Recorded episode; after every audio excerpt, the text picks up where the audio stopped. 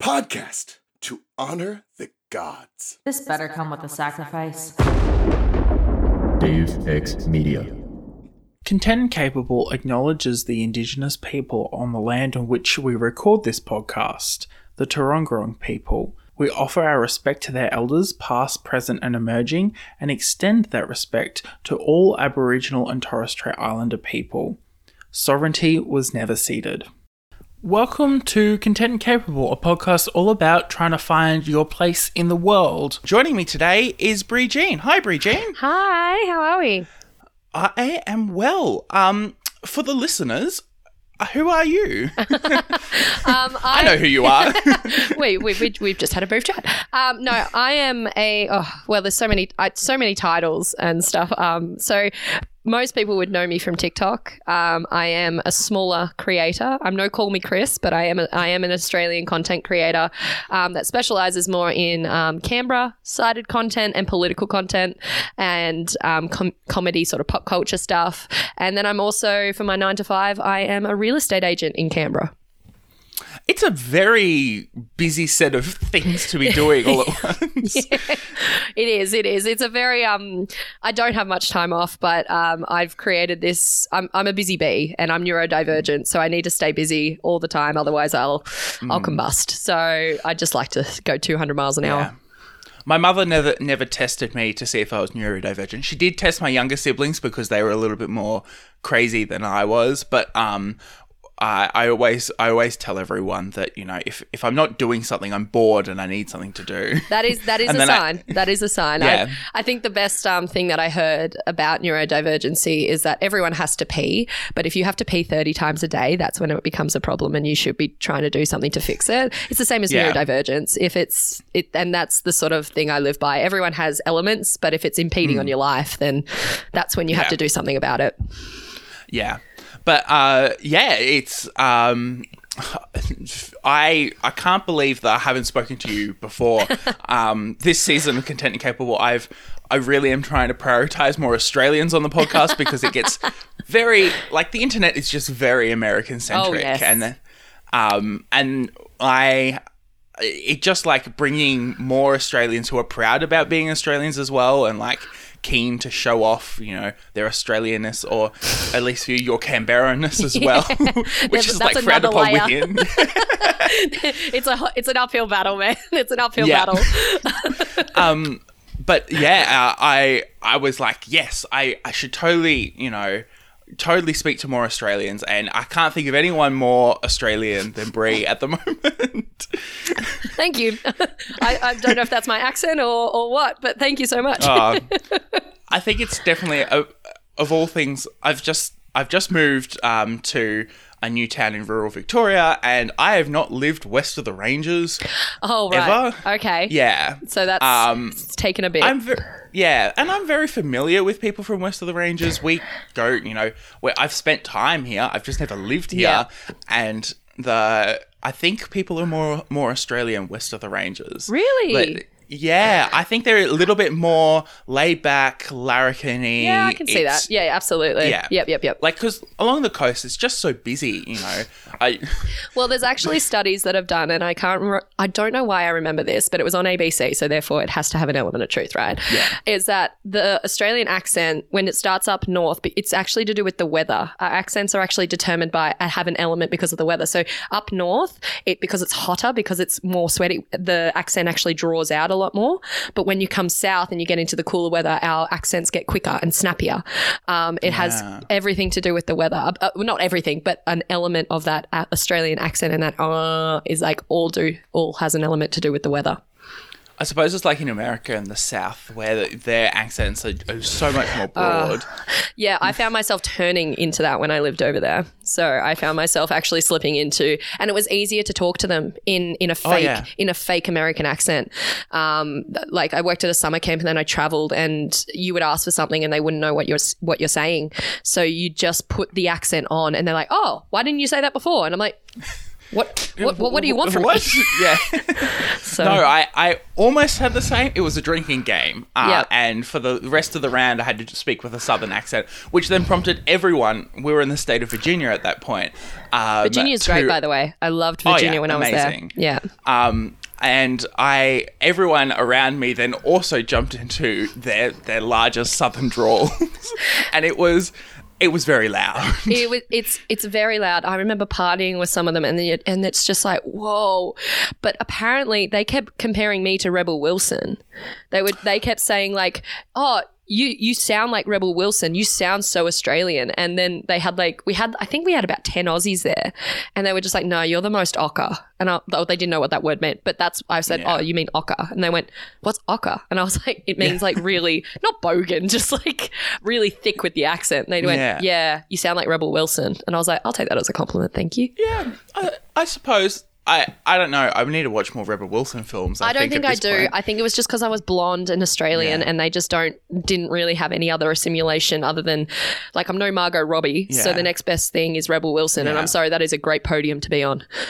Oh look, if someone's being compared to Rebel Wilson, I think we've won as Australians, right? Absolutely.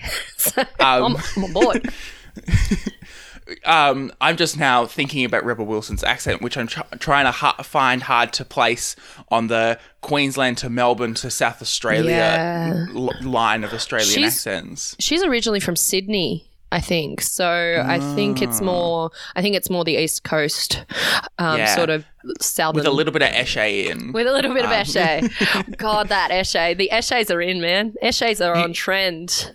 Oh, yeah, 100%. I'm loving the fact that Eshes are just a resurgence of Eshe culture. Just come to Belconnen Mall. You'll see all the Eshes around, man. Like I did last time. No, they're prominent out in Belconnen Mall, man. That's their stomping ground. Speaking of Belconnen Mall, how did you stumble into advocating to all of Australia and the world that Canberra is actually a good place to be? Jesus, way to put that pressure on. No, I didn't. I prior to the Canberra stuff, I did this sort of tea thing, and it was just like a tea diary sort of thing of the. I just did it because it was funny and people were laughing, like sort of how I was reacting to some of the teas at T2. And then one day, I think one of my friends just went. I think it was that annoying thing that all Canberrans have. It was that whole, oh, today in Canberra. And every Canberran worth their salt who actually likes living here at least will just go, ugh. Because it's, again, and I will stipulate it on this podcast now, it is not Canberra, it's Parliament House. What you're referencing is Parliament House. You don't say, what you'll say is the White House when you're referencing DC. You'll say Big Ben when you're referencing London. There's those distinctions, but for some reason in the Australian culture, we just reference Canberra and therefore, and everyone does it. It's not just like conservative media or left, everyone does it. And so I think I just had a fed up day that day. And so I just filmed it and just went, no, stuff this. So I'm just going to film places around Canberra and then I'll put a voiceover. I uploaded it at midnight because I was just like, whatever. Went to bed, woke up. And it was 13 – at that stage, it was 13,000 people liked it. I had over 200,000 views. I didn't know what to do and I was just like, ah. And only one friend that I knew of was on TikTok at that time, so I called her and I was like, I don't know what the flop is happening. She goes, just write it. And I was like, okay, all right, so I guess we're going up Mount Cook today because I have no idea what else to do. And then it just bred out this whole advocacy. Yeah. It's a fascinating thing. I'll plug this at the end again, but I've just finished reading the Gert. So David Hunt, a comedian, wrote a whole set of books about Australia's history, and the third book I finished on my road trip down to Victoria in January, and it was it's called Gert Nation, and it goes all the way up to about 1904, 1905-ish. Okay. So just after Federation, just as the White Australia policy is really coming into effect here in Australia. We do not love that, but we love a White Australian policy. We do not. No, we do not. But it's very fascinating. Yeah, it's very fascinating, the anger around Canberra just in general at that time. Yeah. And the whole idea of we have to build outside of Sydney and Melbourne, and everyone's very upset. You know, the premiers of New South Wales and Victoria are at each other's throats. And I think that that kind of culture of that, you know, we hate Canberra for hating Canberra's sake kind of definitely into it. Yeah, it definitely, because we're not bred out of, we're bred out of an idea. We're bred out of fighting. We're not bred out of the idea of like, oh, we should create an amazing nation capital. We're not built for that. We were built under the idea of like Melbourne has all the public service, Sydney has all the beautiful landscape and whatever, and they have I don't think they had much public service up there. I know Melbourne held the public service at that point, and they just could not, and they still don't. They still fight. Like, that's the thing. Exactly. They still fight, and especially COVID brought that out more than anything. Even Queensland jumped in there for a bit, and I was like, oi, up north, you shush. You just shush right now. So we gotta rear our ugly heads and our backwards ways for like a hot second, just to remind everyone how crazy we are. But like, here's the thing, and it's just like, yeah, but like Queensland, sometimes you guys have good things to say. Like sometimes you guys are just like have a chill perspective, and it's like, yeah, because you have two very busy bodies just going. Yeah. But that's why Canberra was made, because you guys couldn't stop fighting, and so it just. When you narrow it down, everything can be put down into preschool toddler arguments, pretty much. Like that's how life is. Preschool toddler arguments that people don't know how to deal with. So exactly. It feels very funny reading, and I think this is why it's great to read an account from a comedian about Australia's history, because looking back on the first 100 years. I want to read it. I haven't read it. I'm going to read it after this. That sounds great. It's a series of 3 books. I think if you've got Amazon, I think it's included for free. Oh, okay. So, sweet. I do have Amazon. Thank you, Jeff Bezos. Yeah. I've been accidentally paying for Amazon for the last 3 months. But yeah, it was amazing just to see it from a funnier perspective. And then, you know, on top of it all, learning so much more about like just stuff that they aren't bothered to put in a history curriculum or don't have time to put in a history curriculum, and just going, oh, this is just so much more interesting than, you know, I thought it was going to be. Yeah, and I don't think those primary school visits here are doing any help either. No. They're not good. I get it. We all get why they do it, but at the same time, it's the same thing. You go to Parliament House, the War Memorial, hands down, still great. I'll go every time I'm there. I'll go War Memorial. We love a war memorial. Questacon, even just the only reason people remember Questacon is because the only fun part of that whole trip. Like, no one else remembers. They remember Parliament, War Memorial, Questacon, maybe that like. Regatta Point. Oh my God, I just had a space moment then. Regatta Point, where they talk about how Canberra was made. That is the most boring trip I could ever possibly think of. I think I did it, and I live here. Like, and I was just like, this is so boring. I haven't been to Parliament House in a decade, and I live here. Like, last time I went to Parliament House, it was about 5 minutes before the place shut, and so I was like, okay. And I'd been a few years beforehand with the National Youth Science Forum, back when they did it in person in Canberra. Yeah. And I was like, okay. And my brother had never been to Canberra. He'd missed out on the trip, so I was actually quite mad about the whole thing. Oh, okay.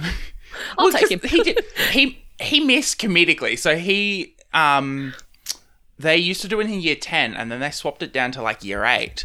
But when they swapped it was the year that he went into year 9. Right. So he missed the whole thing and was very upset by it. Anyway, we ended up going, and it was 5 minutes before closing. I was like, okay, the one thing that we need to see here is the Lego Parliament House. That's all you need to see. There's nothing else. I mean, it's true. It's true. You get to see everything in there. I did actually have to go to Parliament House recently when I was doing some stuff for the election. I wasn't actually in the election, and they were just like doing a pub test, and I was part of that. Yeah. But I was just like, ugh, really? I don't want to be here. It's horrible to get to as well. Like, it just...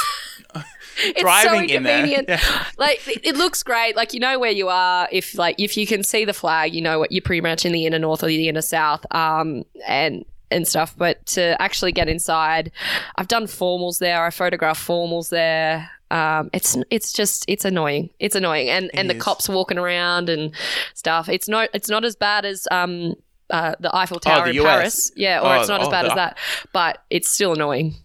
Oh, wow. I didn't know the Eiffel Towers. They walk around with AK-47s.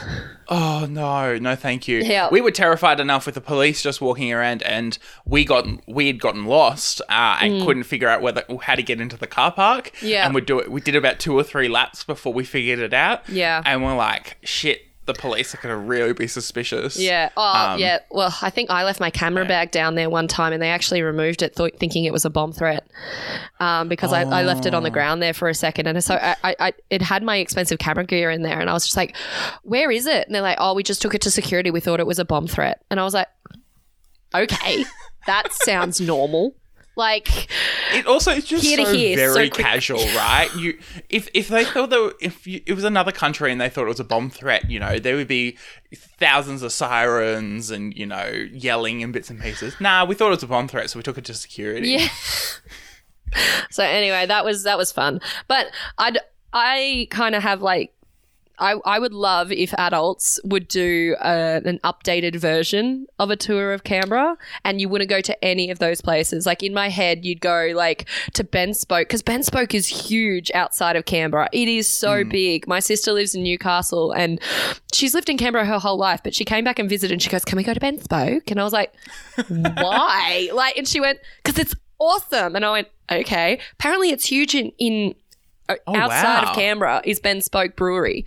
So, and then you got Capital Brewery as well. We have a lot of alcohol. Do a good pub crawl.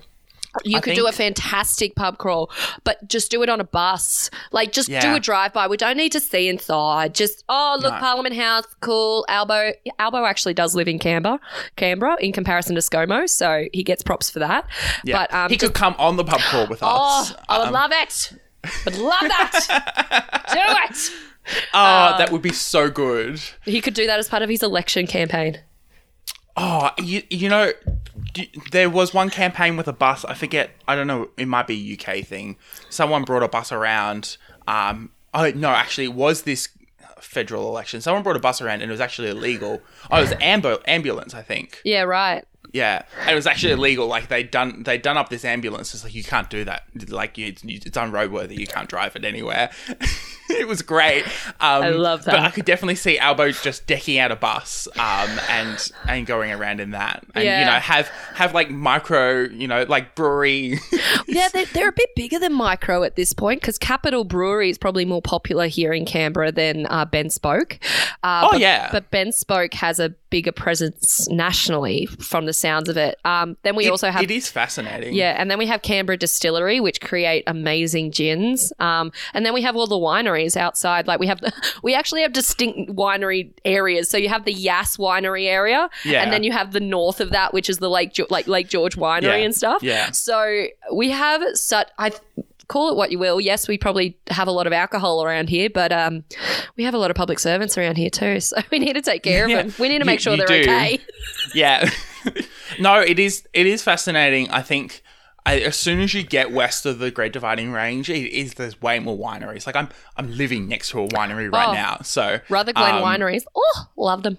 Yeah, and you know, and then all the good distilleries. My parents went to Tasmania for a week and came back with an expensive taste in gin, and we've never been able to drink gin with them ever since. My mother's the same. Don't worry, she's fine. That's why I know about Canberra. I Canberra Distillery, I think, invited me to a tasting once, and I think it was towards Mother's Day, and I just went, hey, Mom, I've got a +1.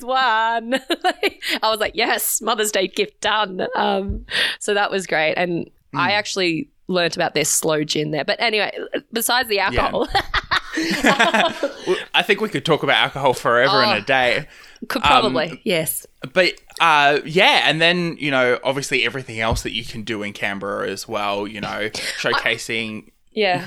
Like lovely events and activities and, you know, all the festivals that seem to be coming to Canberra right now. Yeah. So I'm about to go to Summersault next week, which is great, which is just like Angus Julia Stoner headlining that one, which will be great. That'll be at Stage 88.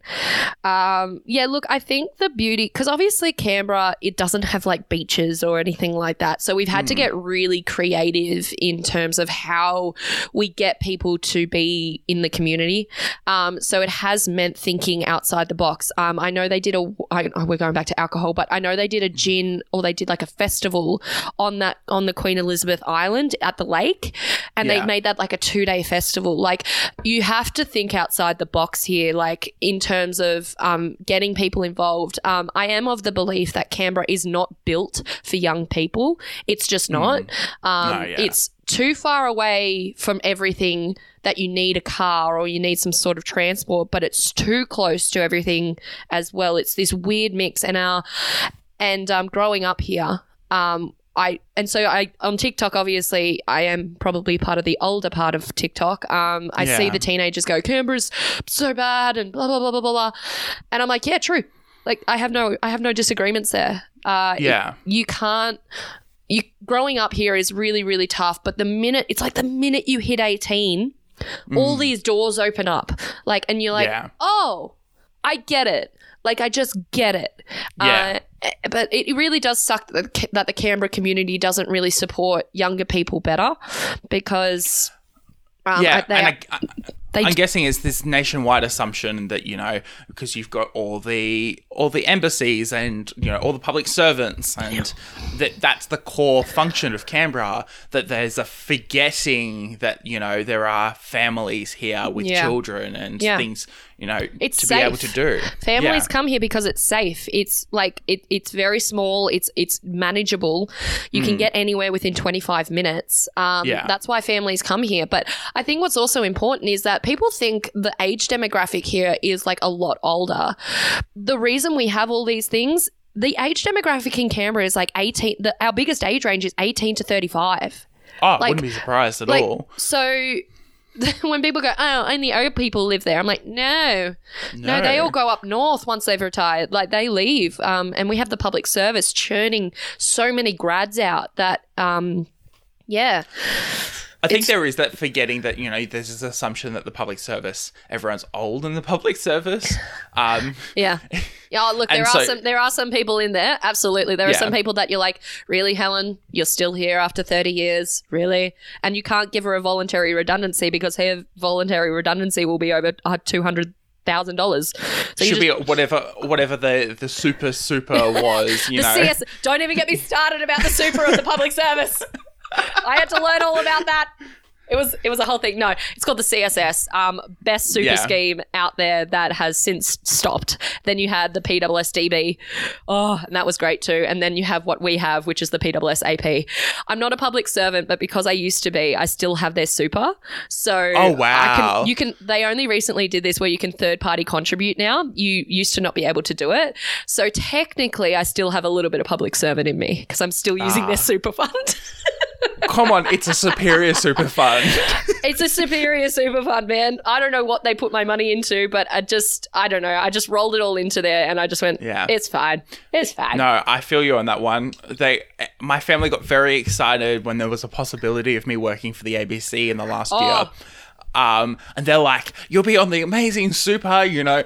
And my father's like, you know, we've just changed it. Dad changed all his super and everything when he refinanced everything a couple of years ago, and was like, I don't even want to think about your super because it'll just make me depressed. And like, I've changed mine for the better. And it's not even close. I believe it's 15.9%. I believe. It's ridiculous. But the education sector though is more. The education industry is more, at least in the university level, I know. I think they're up to 17% super contribution. But no, the public service contribution is fantastic. And I can't believe I'm as an adult, I am willingly talking about super, but please contribute to your super. You will thank us later. I used to work in payroll as well. So like we'd always get that sort of stuff being like super, tax. I learned so much about that I'm now like, I sound boring, but I sound informed. I worked for about 9 months for, what do you call it? Not workers' rights. kind of workers, right? It's union adjacent stuff. Yep. And going through industrial disputes and everything. The amount that I learned about in like industrial relations law in the 9 months has been like so much more beneficial. I read through my friends' like contracts to figure out the dodgy stuff. Yeah. I do too. I have my friends come up to me and ask me to read their contracts, and I do not offer advice. I want to make that very clear, but it's like, because they do speak a different language. And so do the public service in a way. They speak an entirely different language, and so it's like almost as if you're a translator. You're just like, okay, this is what this means, and they're like, oh, and I'm like, why do they write it like that? They write it like that because they want to make sure that everything's airtight, that nothing can be just disputed in a way. The best part is my brothers, who will refuse to ask for my help, and I'll ask them, oh, you know, what's your leave entitlements? Trying to figure out, you know, how much time they've got off to sort. And my brother, who's just started an apprenticeship, has gone, I don't think I have leave. And I'm like, oh, poor baby. Me starting my first full-time job with 6 weeks leave. I was shocked when I first started, because my first office job was the public service. It was the Department of Shared Services. If you ever meet anyone from the Department of Shared Services, all of us would just collectively go, ooh, like it was a hard slog. But I just remember losing my nana about the fact I got paid on public holidays. I lost it. I was like, because I worked in hospo. I'd done all that. And so, like, yeah, you get paid on public. I was like, even if we don't work? And they're like, yes. And I was like, oh my God. It was the best day. I figured out leave loading the other day and I was like, shit. Yes. I'm being paid more to go on holidays. This is great. I found about the everything. And payroll is a little bit of a pervy thing as well. Yeah. But what it does set you up to do, because after I got out of the payroll thing, I thought it was completely normal to talk about salary, talk about leave, talk about all those sort of things. And then you get into the direct world of the office and you do not talk about your salaries. And I'm like, no. Oh, is this not normal? Do we not openly have discussions about this?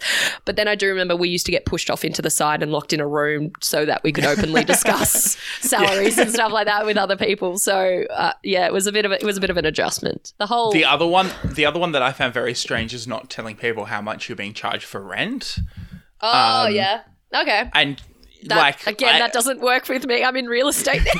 Yeah, I was about to say, I am, like, so transparent. Like, I won't say it online, but, you know, if someone was chatting to me in person, I'm more than happy to tell them what I'm being paid or what I'm paying my landlord in rent. Yeah. But, you know, other people are like, on Friday, someone asked me as if it was some sort of taboo topic. I'm like, no, this is just how much I'm being charged in rent. Like, it's just the whole money idea. Talking about money is a very sort of taboo sort of thing. And Canberra, I don't think, sets us up very well for that. I think I said the other day that there's this rule that you don't talk about politics at the dinner table. And I have never followed that rule in my life because of where I grow up. So my grandfather actually enjoys pissing me off at the dinner table when we talk about politics. He'll just say the most roguish stuff. And my parents have to be like, his age, Brianna. I was like, I don't care if he's 90. Like, I will end him. like I love it. Like, I don't care. He's still breathing. That counts. Like, it's just, but no, I think talking about money, talking about politics, talking about religion, all those sort of things, I actually enjoy talking about those things because they actually promote more honest conversations, and they actually get you guys, like, the reason they're taboo, or even sex even, the reason they're taboo is because people feel self-conscious about it. But the minute you actually bring it to the forefront and then you realise you're not the strange one, it actually helps you contextualise everything and actually process things for you. Or, you know, if someone has, like, a different viewpoint that, I don't know, colloquially is considered as bad or, you know, really weird or something, and you walk through that thing, or that person knowing you then knows that you have that viewpoint, or, you know, does that thing, they can kind of go, well, maybe this is a bit more normal or a little bit more justified than I thought it was. Yeah, you know? Absolutely. Especially in Canberra, like, you get so many different viewpoints on everything. I know we're considered a Labor seat, and I know we're considered more. Literally, we were talking about this last night with my mate, and Canberra is considered a very open sort of territory. We had the highest yes vote in Australia, and that sort of thing. We like to be perceived as being very liberal, but we are still conservative in terms of like in like, I don't know, it's, we're a weird mix between liberal and conservative, and I think that is due to the fact that Canberra is, it's a Ngunnawal word. So for the Ngunnawal people that live in this space, it's Canberra means meeting place. So it's just, it's kind of all these views being mashed into this sort of libertarian conservative town. Yeah. And it can get, it's very weird. It's very weird if you live here and if you're part of the LGBTQ community and stuff, it's a very weird mix sometimes, and it's very hard to navigate. I find it similar to like the centre of Brisbane where, you know, all three seats federally flip to the Greens, which are beyond Labor. And I know that there are, you know, so many rednecks still, you know, within the Brisbane itself, you know, so many really conservative people. And yet we have three Greens representatives federally for the three central seats. That was awesome when I saw that on the election night. Oh, God, I am Canberran. But when No. I was up till about 2 a.m. that night. My brother was up later. I was not. I went to bed at, I think, at like 10. I was like, oh, we're fine. We were listening to Albo's speech, and I've never admitted this before, but the newsroom that I worked at still, well, we were working in radio, was still talks about it. There, when Albo gave his speech, about 5 seconds in, I type a note on my phone, blow it up, and put it to the window of the studio to the people who were listening, who were in studio at that point, and it's written, it's still saved on my phone. He's drunk, right? Because he sounded drunk to me at that point after working for 16 hours straight. I think you might have been a bit sleep deprived and maybe drunk as well. Oh, well, definitely sleep deprived. Yeah, not drunk. We were working. We were working, no drinking. It was so fascinating to, it is always fascinating to sit there and watch all that stuff happen. And I don't know. I always love, I don't know. I'm a stats nerd first and foremost. Yep. So I'll take an election every day. It's uber mega stats. I just love how intense the graphs and everything go, like how he has the screens and the projections. I'm like, far out. Like, they put so much effort into this, and they get that one guy every 4 years to come out, and he gets it right pretty much every time. And I'm like, it's like an Olympics for political nerds. I love it. And then, like, whenever there's an international election, I follow Anthony Green on Twitter, I think. Yes. And back when Twitter wasn't a cesspit, and it was a cesspit. It's just more of a swamp now. So it's becoming more Floridian day by day.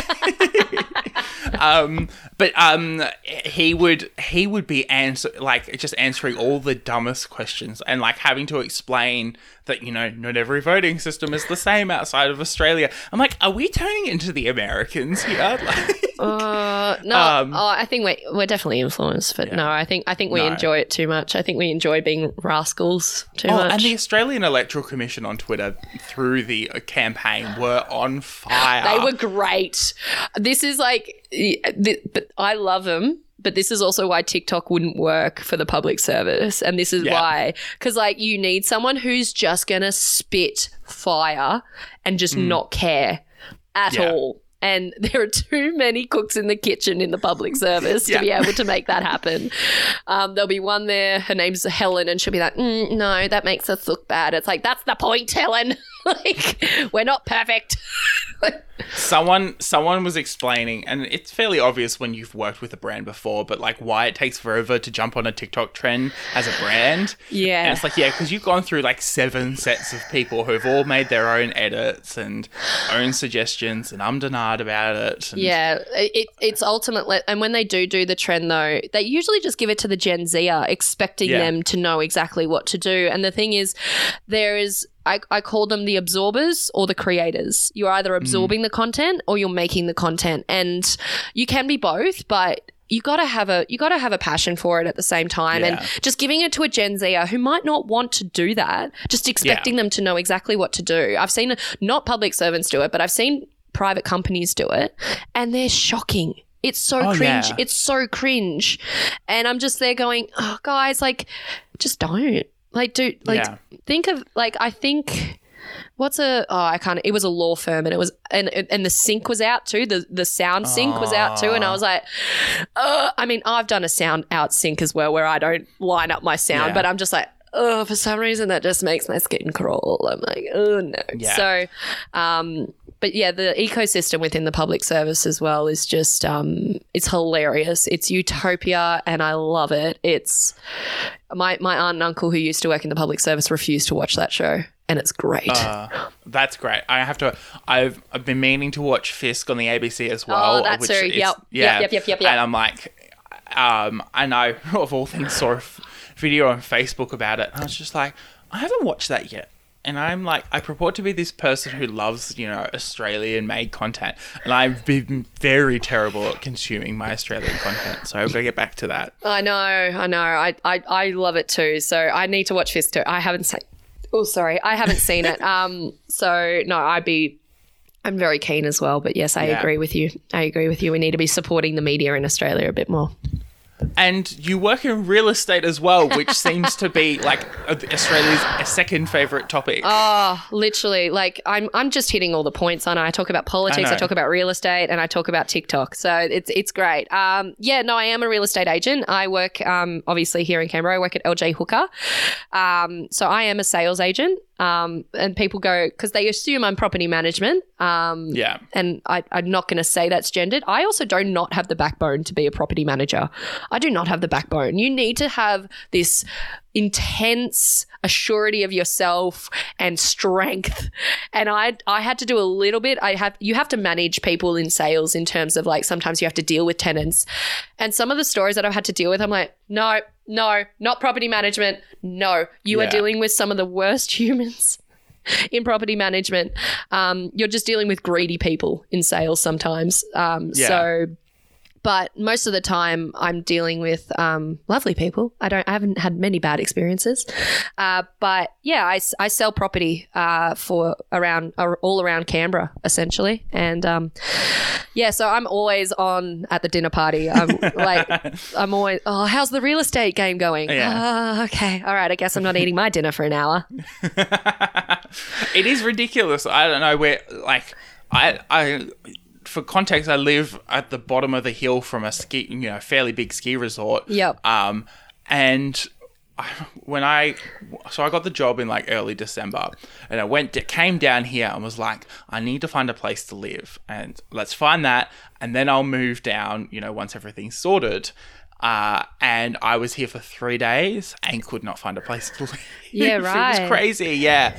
It's just, I think especially in towns that are growing, places like, you know, your capital cities, for example, but also, you know, towns where there is large amounts of tourism and local tourism are really booming at the moment, and so they've run out of houses. So I know the council here is like trying to desperately approve new housing development plans to just build some more housing for people to live in. Yeah. And there's nowhere to rent either. No, Canberra has its own migration pattern as well when it comes to rentals and stuff. So we go through, and our renters are a bit of a mix. It's not just university students or anything like that. It's also majoritively public servants and defence. Defence as well. Yeah, defence massively. And actually, like, tenants in the ACT are the most protected in Australia for that reason of the demographic of renters we have. So there is all these, like, sort of rules that protect the tenant no matter what. When I hear stories about what happens in New South Wales or in Queensland, sometimes in Victoria as well, I'm flabbergasted because it call it privilege, call it ignorance, whatever you want, and maybe I should educate myself on that for that reason. But I'm just, how can you allow that? How does this happen? Like, people having to live in cracked houses, or people, like, I've seen like those funny ones on like they're like, it's like a bedroom and a bath in one, and you're like, how does that work? Like, how is that legal? So we have the same reactions. It's just and we all work in different ways. No, it is very fascinating, and being having friends who are still uni students, it's very fascinating to chat to them. You know, one of my friends is renegotiating or trying to find a new place at the moment because they want to up her rent, and she's like, if you want to up the rent, can you fix the hole in the ceiling that hasn't been fixed for the last 2 years? living in Brisbane where it floods and stuff, you know, it's just ridiculous. Canberra is not great either, by the way. Like, I'm not saying Canberra's like this, like the golden child of renting. It's not, but it's just. Yeah, I've heard similar situations. We had mold. We had a lot of mold houses there at one stage. Yeah. But here in Canberra as well, if they want to up the rent, they can only do it by 10%. So jealous. Yeah, that's another thing. Like listening to people and their landlords are raising the rent by like hundreds of dollars, and I'm just there going, oh no, you can't do that here. Like you can only if it's the same person and you want to raise the rent, it can only go up by 10% of what the rent is at that time. Yeah. Once they leave, you can do it whatever the market says and however much you want, but you cannot do it when there's tenants in there, and you have to give them 8 weeks notice, and you have to in writing. I've been super lucky, to be honest, in my renting experience, because my landlords have either been family friends or someone else dealt with the landlord, or my parents owned the house that I lived in for a little while. Oh, lovely. No, so, use it. Yeah, very, very much like casual. And, you know, the house wasn't in the greatest condition. I will say that. But, you know, knowing that, like, I could help out and fix the house, you know, because the landlord also wanted me to fix the house, and it wasn't going to be much of a, like, I was going to help my parents fix a house anyway, so, you know, may as well fix the one that my parents own. You know, absolutely. I think it's very fascinating to see, you know, from my side, and then watch my friends really struggle as well. It makes me feel, as I think I said the other day, it's the closest I feel to a Nepo baby, because my parents own a house. I love that. I think we all have nepotism in us, though. Little bit, yeah. I think, like, but in terms of, oh, wow, okay, we're going to really go on this. Like, if you grow up in Canberra, and I'm just referencing Canberra again, but if you grow up in Canberra and you want to get a job and stuff, and your parents might have the in at a particular public servant or public service department or something like that, that's a privilege that you might have a door cracked open. It's the same sort of principle with the celebrities and stuff, is that, like, they're just using the skills that their parents have used, and they're opening doors that some of us, it's like some people try really, I know people that have applied for the grad position like 4 or 5 times. And then there's me who got in based on someone I know. I interviewed, I did everything right, and I did through all the checks, I did everything correct, but it's who you know. They don't teach you that at school. They try to, but it's who you know. And also, like, school networking is, I don't know, a joke as well. It'd be nice if, like, schools were like, no, we recognise that the real world is half nepotism. Let's, you know, I don't know, pull some strings and some weight around, and, you know, bring in, you know, this set of people who we know are, you know, I would make really great connections with, you know, a lot of our students, and you know, some of them might go into a job that way. Yeah. Another example for me is, you know, my brother worked at my father's workplace for a different company, but at my father's workplace.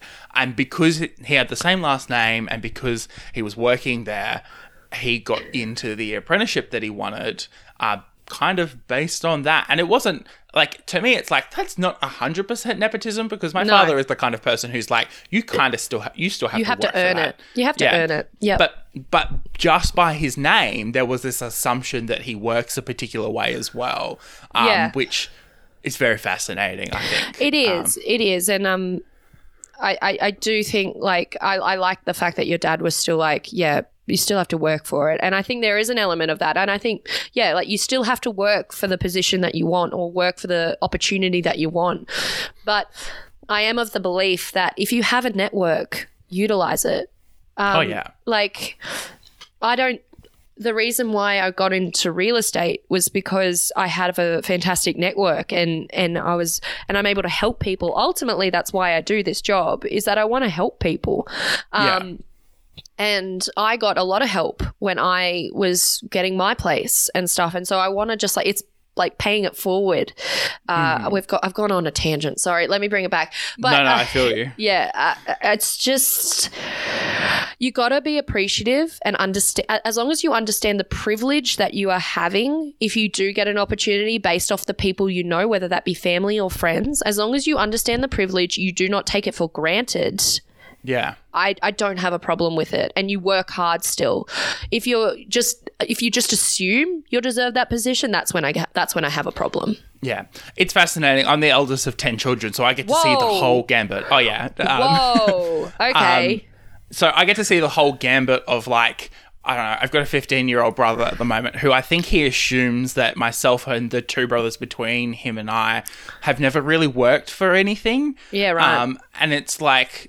No, I slogged through a 3-year degree, almost believing at the end I would never get a job in the industry I wanted, to get to where I am now. Mm. You know, your brother moved to the Northern Territory, to Alice Springs for a year, to try to figure out what he wanted and didn't want to do. Yep, that's awesome. And you know, your other brother is just like received nothing but questions about his degree because he's doing a degree in physics. And the last time someone in our family did a degree in science, they dropped out. So you got to be pretty sure of yourself to do a degree in physics, though. Like, you got to be like pretty centered and know that that's what your shtick is. Like, physics isn't for. I tried to read that book, and I think I lost it. I want to buy another copy. It's like the 7 important lessons in physics.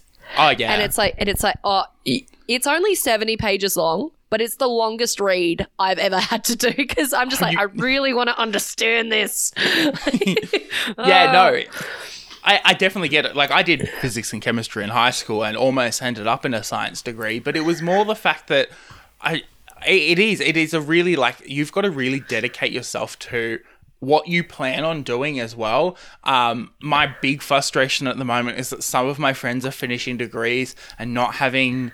You don't have to have, like, it or, like, your whole life planned out, but having an idea of where you want to go from, you know, you got to think a step ahead. It's like driving, right? You can't just look at the car in front of you. No. You got to look at, you know, 1 or 2 cars ahead to kind of anticipate the decision that you're going to have to make. Yeah, I do agree with that. But I didn't go to university. I went for 2 weeks, I think, and then I got the job opportunity at APS, and I jumped on that instead. So yeah, look, I don't have a piece of paper, but I am of the belief, and as I'm sure your brother who's doing the apprenticeship, there are so many different ways to get to the goal that you want to do. I remember being so lost in that time. I didn't know what I wanted to do, and I just saw that, like, this opportunity came up, and it was a traineeship at the Department of Shared Services in payroll. They wanted to try and get – the goal was to try and promote – like, more financial services sort of people that can actually help the department. That was the whole point, and it was a traineeship. And to this day, I have never heard of anyone else having the title that I did. I was an APS 1. Which, oh, wow. Yeah, I was an APS 1. So, I haven't heard of anyone else in the last 10 years have an APS 1 role, but I was, and it was considered a traineeship. And and that set me on the trajectory of where I am now. But did I think 2 cars ahead like you? No, it was more just like, well, I just went with my gut. I just went with my gut and just went, oh, okay, this is what I'll do now. And then I was there for a bit, and I just went. I had a fantastic team. Like, my team, they blockaded a lot of the office culture for me, more than I ever anticipated. But they told me they blockaded a lot. But I was like, oh yeah, sure, whatever. They did, because then when I got separated, wow. Yeah. Hey, I think the other part of it as well is, you know, if you want to work somewhere, you've got to be, you know, understand. You've got to surround yourself by the people you want to be around, right? You know. Yeah. There's no way that I would have been continuing with journalism if I didn't work at the radio station 4ZZZ, you know.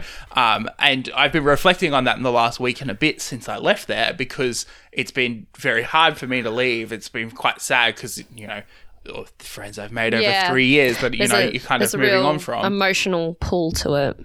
Yeah, and I was thinking about it, and I was thinking about some of my other friends in my degree who I had a conversation with one of them who was feeling quite lost, and it was so fascinating to sit there and go, I don't feel as lost because I've, like, I've been able to work with people who have, like, lifted me up. And so regardless of, you know, yes, I got the piece of paper, kind of felt like I had to get the piece of paper, but, and to be honest, it was probably a little bit of a con. I, you know, the thing that really kept me doing what I wanted to do was the people. It wasn't the piece of paper.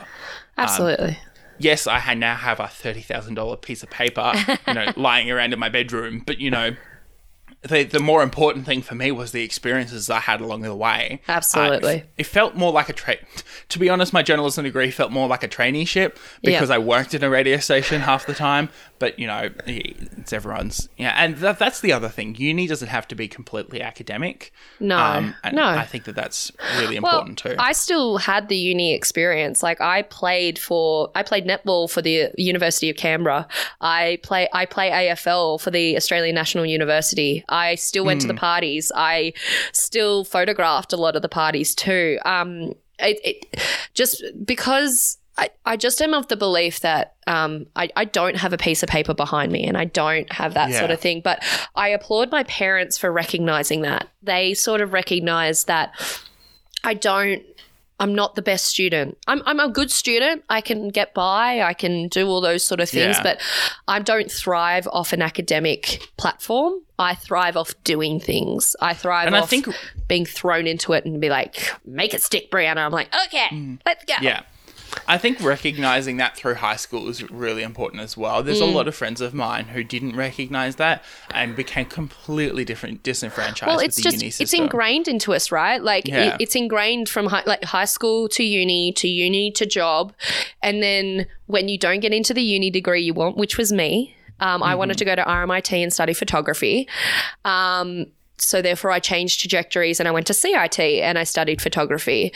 But it's so ingrained in us, that sort of idea and that pathway, that all of a sudden when we stop and we have autonomy, we're just like, wait, what do we do? Like, how do we do this? Like, I've been told what to do my entire life. I've been told when to study. I've been told how to get there. I've been told this will help me. And then and then you get all that cliche sort of, but we want experience. And you're like, geez, but I've done everything right. I've done what you've told me to do, and yet I'm here, and yet you're saying no. I don't get it. So exactly, yeah. And I think this is a lot, you know, this boils down a lot of the frustrations a lot of people have with a lot of things. They're like, I've done what I'm supposed to do. Yeah. And it didn't work. No. And I think it's so fascinating to watch people get frustrated with that, because you really learn a lot about the people you're watching happen, or if it's happening to you, learn a lot about yourself and go, is this what I want to be doing?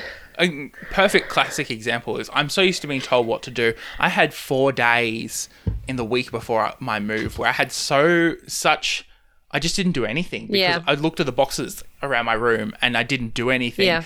And I rang my mother on like a Sunday afternoon. I'm like, Mum, I haven't done anything in the last 4 days. And she goes, go fucking shopping. Get out of here. Don't come back for another 3 hours. Go and do something. And it kicked me into gear, to be honest. But it was so fascinating, because it does happen, and you don't realise it from time to time that you know it has happened to you, and then you look back and you go, oh shit, that happened to me. Yeah, and to go back to the idea that you're just sort of trudging through, like going through the APS, going through the office sort of things. It's only now, being in real estate, have I actually realised I'm doing something I enjoy. I wasn't good at the jobs I did in the APS. I wasn't good at them. And that's even more taboo, to admit that you weren't good at a job. Yeah. Like, to admit that you were not meant for that is crazy. But, like, I felt like I went through a degree sort of simulation where it was like I did the job, I did the 9 to 5, I got the money, and everyone complains about their job, right? Everyone does. It's completely normal, completely natural. So I naturally thought, oh, people are complaining. Yeah, I can complain. I don't really enjoy my job, but that's normal. And it wasn't until, like, I kept making mistakes and I wasn't motivated to fix them. And all of a sudden I was just standing there going, is this even what I want to flip and do? Why am I doing this? I'm doing this because I have thought that that is what I need to do. I need to get the job. I need to work hard. I need to not enjoy my life. Like, and it wasn't until I got fired at a different job. I worked at a defense consultancy firm. I just went, okay, I've tried this so many times now. Yeah. What's different? Like, do I need to move away? And all of a sudden, yes, it was absolutely terrifying because at that time I had a mortgage. I was doing all these things, and I was just like, the world is my oyster, but right now I don't want to eat the oyster. Like, I am petrified because all of a sudden my trajectory went from there to like wide open, and I was I was petrified and. I didn't know what I wanted to do. I didn't know if I wanted to do marketing or social media or real estate or anything like that. But then I relied on my network that I had built up, and I was able to find, real estate. So we all just go through this massive feeling of helplessness that I think is completely normal, but we make it feel like it's not. Yeah, exactly. And, you know, to kind of tie it back to Canberra as well, sometimes, you know, it does look like the surroundings like around, there's nothing there and, you know, you're stuck. I think this is very much a country town thing, you know, you're stuck in the country town that, you know, you're in. Our farming industry is the public service. Like you grow up, you go into the public service, you do the public service and that's our farming. Like that's our farming industry. And there's nothing stopping you from innovating or changing the way that happens or whether you do it at all. Like, and I think I think it really goes to show that there are, you know, everyone goes, oh, you know, Australia, it's not very, you know, there's not a lot going on in Australia. But there really is. And that you have the opportunity to go and do so much more that, you know, it can't even be thought of. You know, some of the opportunities that I've been offered or I've heard about, I've gone, I just can't believe that that's happening. You know, it's sometimes it's just stepping that what if and going, what if, you know, Canberra isn't shit? What if, you know, I step beyond the whole... I must be in the public service, or I step beyond, do I need a degree, or, you know, everything. You start breaking down those thoughts, it really kind of becomes very freeing. It is very freeing, and I think what's even more freeing is when you're not part of the public service here in Canberra and, and you still choose to live here. Yeah. And that's what people find absolutely fascinating about me. They're like, but you don't fit the mold, and I'm like, no, I don't. And happily, I think the thing I love about the Canberra thing is, I don't fit the mold, so therefore I'm gonna it actually allows me then to make my own mold. Yeah. So, but there is a massive creatively based. It's an underground creative space in Canberra. There are so many creative people, and especially in the private sector. The private sector actually has quite a few creative people, and you're like, because everyone thinks you're public service. Yeah. So it's very interesting. You kind of get to subvert those expectations, and then that's, you know, something interesting on top of everything else. Oh yeah, it's like we all, at the minute we find out we're another private sector person, we're like, hang on, you're private sector? They're like, yes, and we're like, wow. Well, let's be friends. They become way more attractive. Yeah, let's be friends. Oh yes, the dating side of things. Defense. Contractor. Having family who works in defense, and who has spent time in Canberra in the last year. We don't talk about Russell. Thank you for coming on the podcast, Bree. It's been so lovely chatting with you. I don't even know what we spoke about now. I've completely forgotten. I was about to say, I'm now trying to reflect on what kind of episode title I'm going to write. I have no idea. This one's going to be... This one was just everywhere. Yeah, it went everywhere. Welcome to my brain. Yeah. That's pretty much it. Welcome to Australia. We're a little bit of Australia. We're those things outside the car dealerships, the floppy men. Yeah. And, yeah. Welcome to this. Look at this. Very neurodiverse conversation that's just happened. So if anyone who is neurodiverse is listening to this, they'll get it. Oh, yeah. Yeah. They totally will. Yeah, absolutely. And neurotypicals will just be there going, all right. Yeah. Sounds great. But they'll listen to it. They'll zone out. They'll be doing something else. And they'll zone back in and going, what the fuck happened in this How did we get from real estate to talking about police? I don't get this. How did we get from the public service to talking about university degrees? That's actually probably not as big of a leap. Where can people find you on the internet? Oh gosh, where can't you? I'm my details are all online at this point. So my I'll start with my jobs. I'll start with my titles, so my boss knows that this can be considered work time. So I work for LJ Hooker Gungahlin here in Canberra. If you need anything TikTok wise, I'm Bree Jean 198. I am the same for Instagram. I've done that as a deliberate marketing thing, and that's pretty much me. I just do funny content. I try to, at least. Yeah. Has there been anything that you've been listening to, playing, or getting involved with that you wanted to plug? Obviously, like my ANU footy team. I love them to bits. So if you they are a really good starter grassroots sort of footy club. You do not have to be playing, or you don't have to know how to play AFL to do that. Just head down to the field at ANU South Oval, and they'll literally be there for you on a Tuesday and a Thursday. Preseason has started. I have not been. Sorry, guys. And but honestly, there's that. I host trivia on Wednesday nights at the Duxton. I host bingo nights at Young and Frisky in Gungahlin on Thursday nights. And if I'm not doing any of that, then I'm sleeping. Look, and to be honest, if you're not from the Canberra area, just in general, get involved with your local footy team. Yes. Go and play some trivia. Go play some bingo. Trivia is fantastic for new people anywhere. Trivia is a great thing to do just anywhere in Australia. If in doubt and cannot make friends, go to a trivia night. You'll be good. It sounds, yeah. It is. Trivia nights are always so fun, and if there's enough alcohol involved, it gets chaotic enough that it's like way more fun. I host it on a Wednesday night. Like, we don't get crazy, but if anything, like, it's more entertaining. I think someone said to me, it's like, you are the most entertaining one, but your questions are not great. And I went, well, I don't write the questions, so it's fine. I just host. It's fine. It's fine. I'm doing my job. I'm doing my job. That's all I need. We did a trivia night once. My family does it fairly regularly. Yeah, we'll always host regulars. We can tell who the regulars are. And the last one my mother went to, they got drunk enough that I think my mother cheated and didn't tell anyone, and then they won. So I have a very honest system at my trivia. It's not like a super serious one. It's just very much just like, we're here for a fun time. I stuff up words as well, like all the time. I think I said tarantula once instead of tarantula. And I said Nigeria instead of Niagara.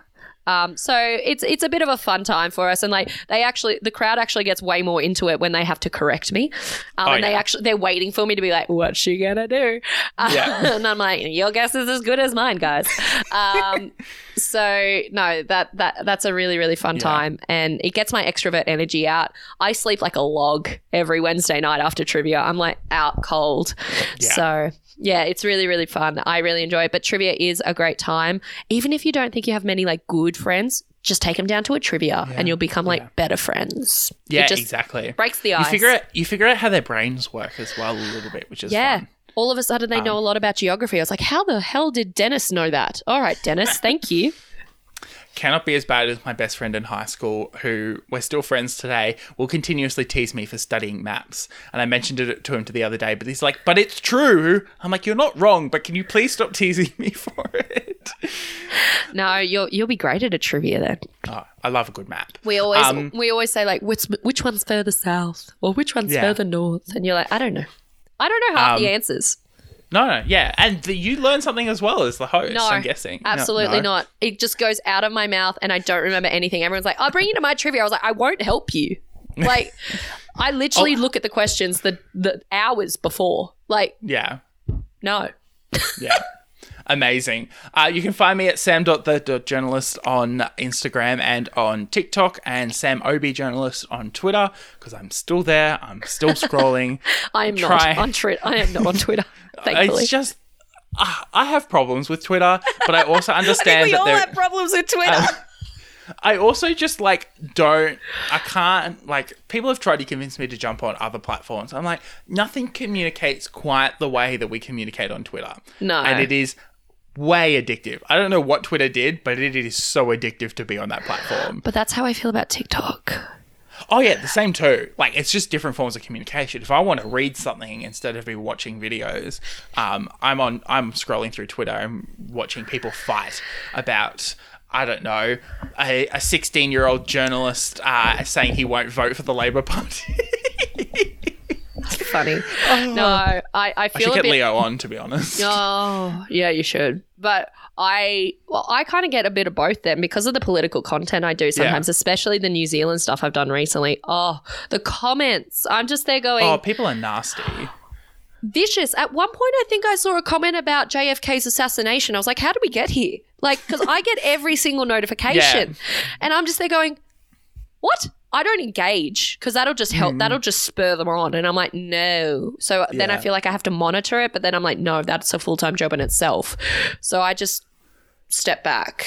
I did a video last night about an Indigenous voice to Parliament and someone got mad at me. Yes. Someone got mad at me for it because I said it's particularly dumb that some politicians are choosing sides before we even have, like, the legal recommendations and how is this exactly going to work. Peter Dutton does that.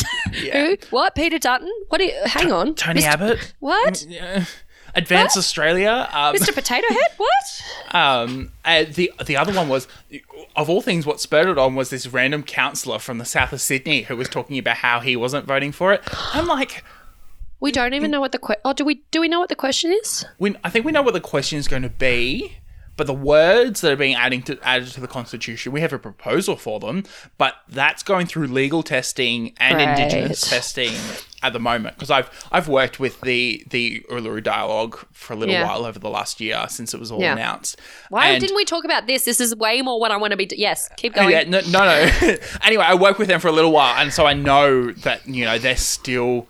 Like, I think they've only really gotten halfway around Australia with chatting to lawyers, and I have no idea where the Indigenous testing's at, but I know that I know what they've recommended. I think they've got to go back and now convert it into some, you know, white political wording so we can add it to our very white Reconciliation constitution. Is a white word. Reconciliation is such a white word. It's meant to make us all feel better.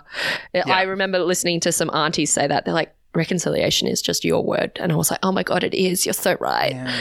So, no, it was very here's the thing, and that was the problem with the was it the 1999 referendum or was it? 1999, I think. 1999 for independence. That was the problem. The question was too ambiguous and no one understood what it meant. So I'm hoping that I think you're right. I haven't seen the question in a bit. So I just hope that we kind of I don't even know why it's a debate, to be honest, but politics, you got to allow the other side. We do have to remember that Pauline Hanson exists and she will yell as she exits the parliament. I have never – oh, by the way, this is my one point. I don't see any politicians in Canberra. I don't know anyone who – they stay in Barton. And that is it. Yeah, we do not see them. Everyone's like, oh, my God, so many politicians. I'm like, where? Show me where. Mm-hmm. I literally there are more politicians in Sydney or in Melbourne that you will see more consistently than you will see in Canberra. Like, no. They don't venture out of their hotel rooms, if they even get to their hotel rooms, because they're usually only here for a couple of days. Yeah. It's ridiculous. And I wish Parliament sat a bit more so there were actually politicians out and about and seeing, you know, what Canberra had to offer. No, stay away. I like my restaurants. I like stay away. I'm joking. I once went to a pub and Dick Smith and his friends were there in the pub. It was in Burrsville. He'd flown in and we just spent 4 days crossing the Simpson Desert. And so we're all dusty and dirty and Dick Smith and his friends are sitting on the other table at this very small pub eating dinner, and the oldest lady in our group turned around and was like, I think that's Dick Smith. And then you see Dick Smith before you see a politician in Canberra. You'll see Dick Smith in the middle of nowhere before you see a Canberran politician. I mean, we see Katie Gallagher, we see David Pocock, but they're also senators in Canberra. Like, that's their seat. I was about to say, I think I've seen more of our federal politicians in Brisbane.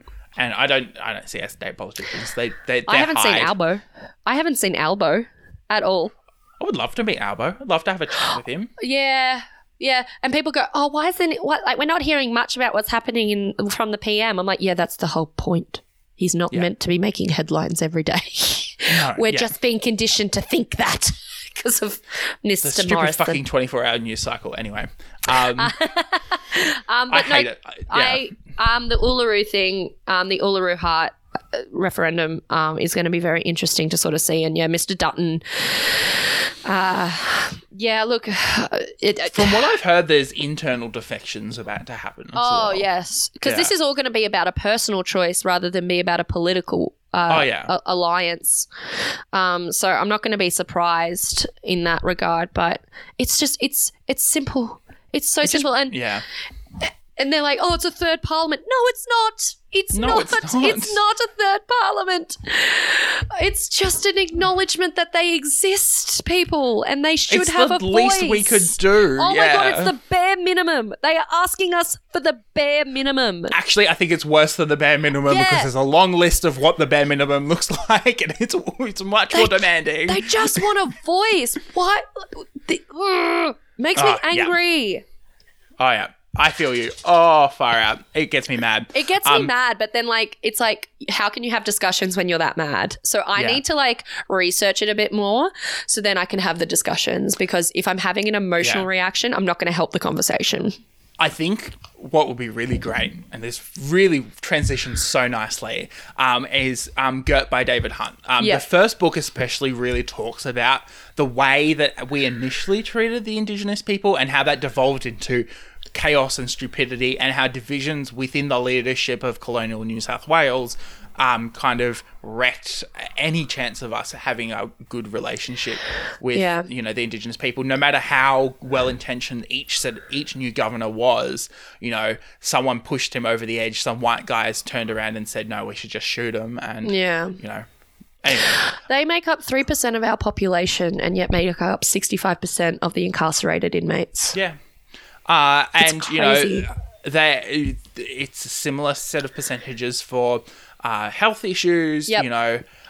They live in some of the most rural communities in Australia. They keep Australia ticking in terms of, they look after the environment in rural Australia that we aren't bothered to even look at, We should be learning, like, when we had those fires, like the South Coast fires, I'm not sure if, like, I'm sure you were aware of it, but they really affected not only the South Coast massively, affected all of us and Canberrans as well.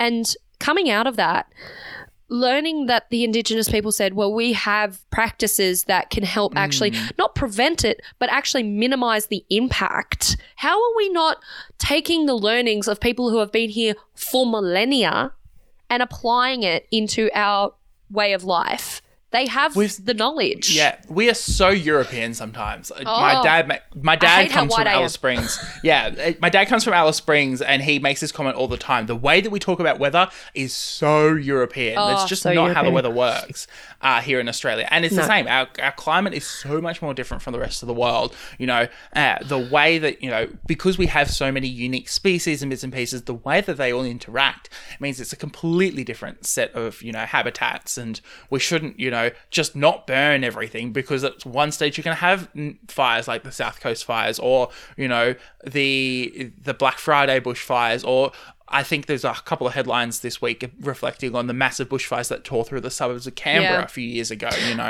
That was in 2003. Okay, so that we're coming up to nearly 30 years of that. That was I was 7 when that happened, and it was hectic. Duffy, the suburb Duffy. there, you want to talk about a strong, resilient suburb in Canberra? That's Duffy. Like, they copped it, and they copped it again during the South Coast ones too, because it was coming. We could literally see it coming over the top of the mountains, and we were like, "Oh wow, crap!" Like, yeah. And yeah, it was intense. It was very, very intense. Bushfires. Yeah, well, they do so much for the environment, but yeah. They're so devastating. So many South Coast businesses as well, man. And Canberrans were down there at that time too. And every man and their dog were down from Sydney because Queensland was way too fucking hot. Yep. I was in Western Queensland when that all got really bad, and I had friends of mine who were supposed to be working in Canberra for a few weeks and had all their trips cancelled. And then I think a few weeks later, you had all that hail as well. Oh, my God, the hail. There are still cars as you drive towards the airport of the hail damage from 2 years ago. All of our insurance claims have gone up now. Thank you to the insurance companies. Yeah. Our premiums have gone up. Yay. Awesome. No, we won't have another hail thing now for like a decade. Yeah. Everyone will forget about it, and they're like, shit, this is a once-in-a-lifetime thing. It happened 10 years ago, guys. Come on. It's the same as snow, whenever snow happens here in Canberra. Where it happened at an AFL match we went to once, and it was the funniest thing. Like, they're like GWS, and I think it was Hawthorn, were like running around Manuka Oval, and all of a sudden it's snowing, and all the Canberrans are like, keep playing. And the guys are like, what's going on? We only get these games once every now and then. The snow comes more frequently. We only get 3 games a year, people. Be on, please. Did you hear that the basketball's considering expanding and doing like a full sets of games in Canberra in terms of like making it a permanent spot? It's about bloody time. But also the WNBA. Is it the NBA? No. NBA, yeah. Yeah, thank you. I don't follow basketball as much as I follow AFL. I just watched a report last night. So. The Capitals, the Canberra Capitals. Yeah. Oh, my God. Go to a that is a good game. Like, it's not America. It's not like but it's high energy. It's great. It's a great day out. Like, it doesn't take that long. Yeah. It's so good. The Canberra Capitals, they are better than the Raiders, than the Brumbies. Okay, I'm not saying that. Actually, no, we'll take that out. But they are definitely up there. They are definitely up there in terms of just, like, entertaining sport. So when you say, like, the basketball, I'm like, it's already here. What are you talking about? They're here all the time. I don't understand exactly. I don't know. It was very vague because they were talking about Tasmania and how Tasmania, because it doesn't have usually a national team for a lot of sports, and they've got 2 national teams. Yeah. We feel you. We feel you, Tassie. And if you're in Queensland, go and watch the women's rugby. The women's rugby is amazing. It's more fun. Stop. The rugby. The rugby. It is so good. Rugby sevens too. So much more fun, yeah. Oh, a very entertaining game. It's the Big Bash of rugby. It's just like, it's quick, it's moving, it's on board, but it is so much more entertaining than Big Bash. Oh, yes. I went to a Big Bash game this year and was disappointed. As a kid, I loved it, but this was disappointing. I was very... It was awesome. Rugby sevens and stuff. We have a great rugby Brumbies team, women's, down here as well. They've really led the way in terms of women's rugby here. The Brumbies have support them very well. Yeah. So, and when we have a university such as University of Canberra that specialise in sport-related degrees, they have so much resources here. It's ridiculous. But it's not just like the sport physiologists or the nutritionists or the dietitians. It's also the media, like PR, journalism, sports media. They all help them, and it's great to see. It's lovely. One of my memories of being in Canberra for that obligatory Canberra trip was going to the AIS and just watching how amazing it all is. Anyway, thank you so much for coming on the podcast. I'm so sorry. We just keep going. We're never going to stop at this point. We have to just cut it off at the knees. Thank you for listening to Content and Capable. You can follow the podcast socials at Content, the letter N, Capable, on Instagram and Twitter. You can send a super boring email to us through contentandcapablepod@gmail.com. The art was done by Opia. You can follow them on opia_art on Instagram. Opia is spelled OPIA. Feel free to message them about making art for your project. Our music was written, recorded and edited by Nora Strauss-Riggs. You can find Nora at Kane_I, that's I as in the body part, on Instagram and Twitter. Feel free to message her about making music for your project or editing your podcast.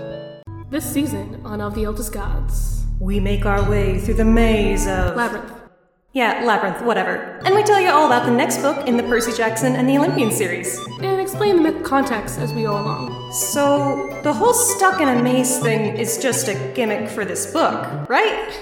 Yeah, sure, Ray. Hey, Charlie! Where the fuck are we? Only you can save us from the labyrinth by listening to our podcast. Help! Content and Capable is a podcast all about answering the question, how do you adult? Don't forget to rate and review it on your favourite podcatcher, and I will see you next Monday for another episode. Dave X Media.